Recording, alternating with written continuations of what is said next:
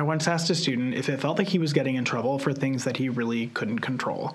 And the look on his face made me understand that just like me when I was his age, he really didn't have those impulse controls. And he truly felt like he was getting in trouble all day for things that he had no control over. And that feeling, and the feeling that I felt, and the feeling that some of you might have felt when you were going through school, is why I set up my classroom in a way that truly allows students to be successful, even if they're the wiggly ones. This episode is brought to you by the free Elementary Music Newbie Guide. We all know that you can't learn it all in four years, but the sad reality is that many new music teachers don't feel prepared for the elementary music classroom. In this free guide, we'll work through four of the most important things when it comes to being successful as an elementary music teacher. To grab your guide, head on over to thatmusicteacher.com slash newbie. Again, that's thatmusicteacher.com slash N-E-W-B-I-E. You're listening to That Music Podcast with Bryson Tarbett, the curriculum designer and educational consultant behind That Music Teacher and the Elementary Music Summit. Each week, Bryson and his guests will dive into the reality of being an elementary music teacher and how music can truly be transformative in the lives of the students you serve. Show notes and resources mentioned in this episode can be found at thatmusicteacher.com.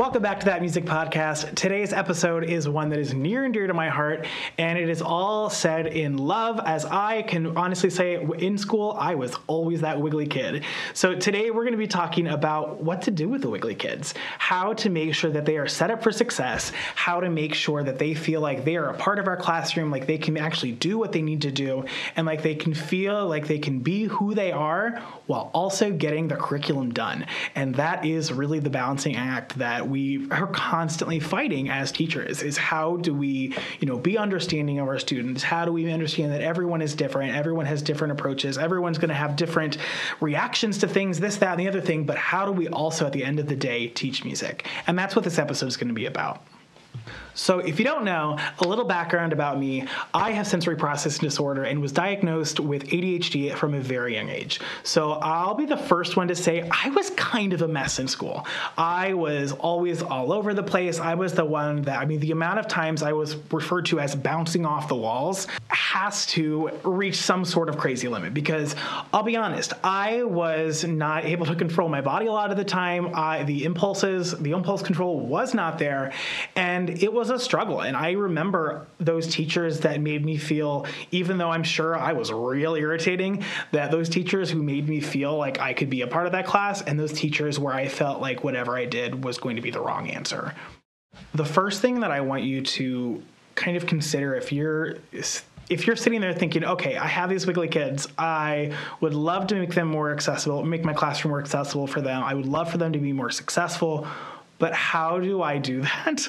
The first thing that I would kind of challenge you to do is take a look at your your lesson plans. How often or how, you know how often are you moving? How often are you changing locations within your classroom? How long are you asking a student to stay on task or stay on one particular task before you move on to something else or give them more direction?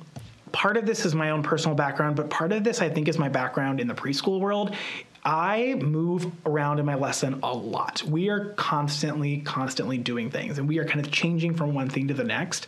And I don't mean that in a way that's like we are like overwhelmed, but I know that if we're spending 20 minutes on a game or activity, I'm going to lose some kids.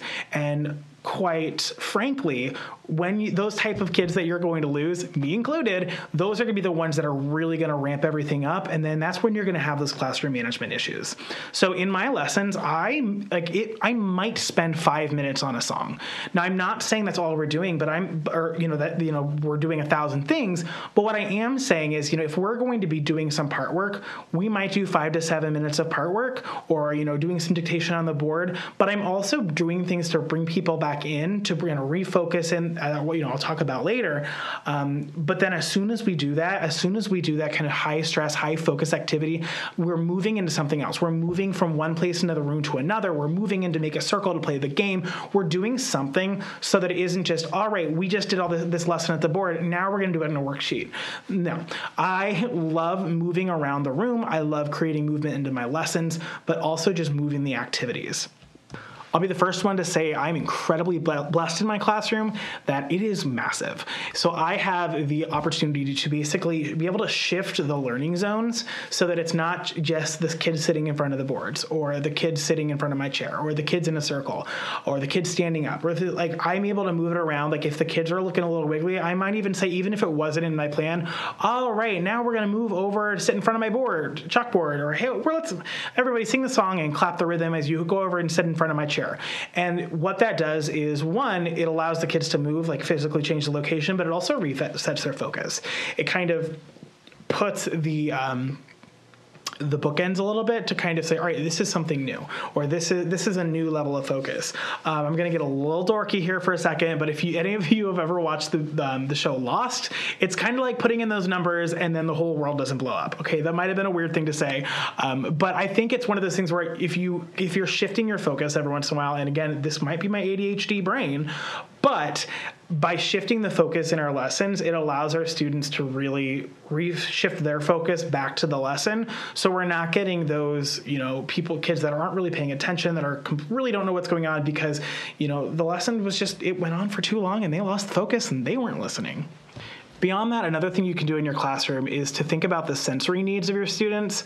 Um, and I want to be perfectly clear and get on my soapbox is that sensory needs are real needs. Again, as somebody with sensory processing disorder himself, sensory needs are real. I mean, think about it, they're real. I'm just going to put it there. Um, but some of the ways that I make my classroom accessible to those students that might have sensitive um, uh, sensory needs um, is one, I never turn all my lights on. I have, again, I'm very lucky in my classroom, I have these giant windows. I don't need all those fluorescent tube lights. I hate them. So I leave half of them on, half of them off and the kids know it. I've literally done this since my first day of teaching, and the kids they don't care um, because if I turn the lights on all day, honestly, they bug me. They're too bright. We have that sunlight. I don't want to deal with the um, the light bulbs, so I don't turn them on.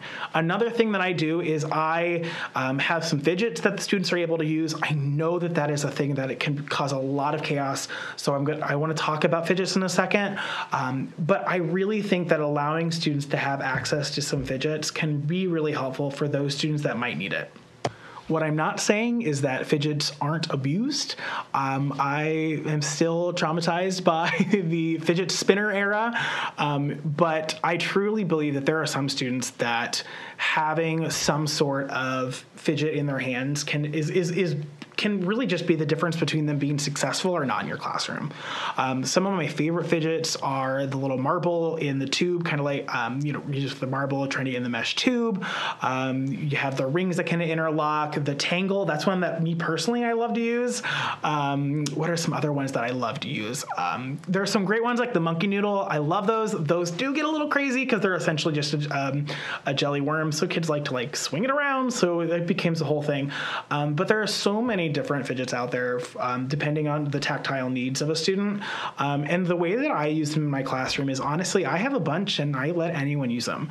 And I know that that's chaotic. And yes, it is chaotic, but eventually the, the novelty wears off and the kids don't want to use them. But the kids that do use them and found success because of them, they're still going to use them. And I'm very clear with my expectations. Says, hey, these are not toys. These are tools to help us focus. If they are getting in the way of your learning or others, we're going to have to put them back. And I literally, I, I lay down the law and I hold them up to it. If they're swinging around the monkey noodle, guess what? They're done with the monkey noodle. Um, if they continue to make good choices or make poor choices with the fidgets, they're done. But I think that I would rather be able to set students up for success and have to tame down some chaos as we implement them than to just say oh, no fidgets period and those students not get the help they need to just access our curriculum. Another thing that has really changed my classroom is having access to over the ear headphones for students that might get overwhelmed by the intensity or the just sheer amount of sound. Um, especially if you're doing something like recorders or glockenspiels, that can be really intense. I mean, I have I have earplugs that I wear when we're doing things like that. So I actually have I think 10 sets of over the ear headphones that if a student wants them, they can wear them. And again, it's the same thing like the fidgets. If they're getting in the way, we're not going to use them. Eh, but and eventually the novelty wears off for those that were just kind of doing it for the clout. But those students that were really being helped by it still have access to it. And what I love about doing fidgets and headphones and things like that, where they're there for everybody, is we're not singling anyone out. We're not saying, Johnny, you need some headphones because you're overstimulated. We're saying, hey, if you think it's too loud and you're getting it's kind of getting a little too much, grab some headphones. It's just it's modeling that acceptability of neurodiversity, and I, for one, am absolutely here for it. Let's talk about breaks for a second. There are some times where 40 minutes in such a high sensory input thing like the, cl- the music classroom is not going to be the most successful time for a student. So every once in a while, I might send a student on a break. Um, sometimes the student might ask for it. You know, maybe that's something they've been working on, and they, they're able to get advocate for that break. But sometimes I'm just looking like, I think we're getting a little overstimulated. I think we might I think we might need a break. Sometimes I might say, hey, can you go get a ream of paper from Miss Cindy in the office? Um, and one, that's some great heavy work, but also it just give it gives them a task. It's not saying, hey, I need you to go take a break and calm down. It's just, hey, can you go do this and come back? Um, you know, I have some students that, like I said, they they're learning to advocate for their own breaks. Um, so if I say, you know, if I kind of see them getting frustrated, I might go over and say, hey, do you, know, do you want to go get a drink real quick? And that allows them to kind of kind of leave for a little bit, kind of reset reset, kind of refocus in, and come back in and kind of restart it. Um, that's something that I'm really thankful that my school is really good at is that we are understanding of hey, if a student comes to you with a mystery envelope that says this is very important, sometimes that student might have just needed a little bit of a walk. That student might have just needed a little bit of a task. They might need might have needed to leave the classroom so they can come back and be successful. And that's something that I think we need to do in the music classroom too, um, especially when we're able to. Obviously, if this is a student that likes to elope and just kind of peace out, that's a different story. We don't we, we don't want any unaccounted kid for kids, but also just understand that sometimes kids just need a break. I'll be honest, when I sat down to create this episode, I I don't know, I'm just kind of thinking back to myself as a student. And like I said, it was a rocky road. And there was a lot of learning. And honestly, there's still a lot of unlearning now that, you know, had things been different when I was in school and had things been set up in a way that I was able to access certain strategies and fidgets and things like that early in my in my education, things might be different. And I, you know, like I said in the the story at, at the top of the episode, is you know, this student really was struggling with impulse control. They were really distracting other people in class. They weren't able to be in their own spot. They were making sounds. They were jumping. They were moving. They were running. But when I looked at them in the eyes and I asked, Do you feel like you're getting in trouble for something that you can't control? The the shame that I saw on his face broke my heart because I felt that before. And sometimes we have students that are being frustrating because they want to. But sometimes we have kids that are being frustrating, but they don't know how to solve it. And that's why I think it's important for us to take steps to break down the barriers to accessing our curriculum whenever possible. And I know we have so many students. I know it's hard to juggle this without the other thing.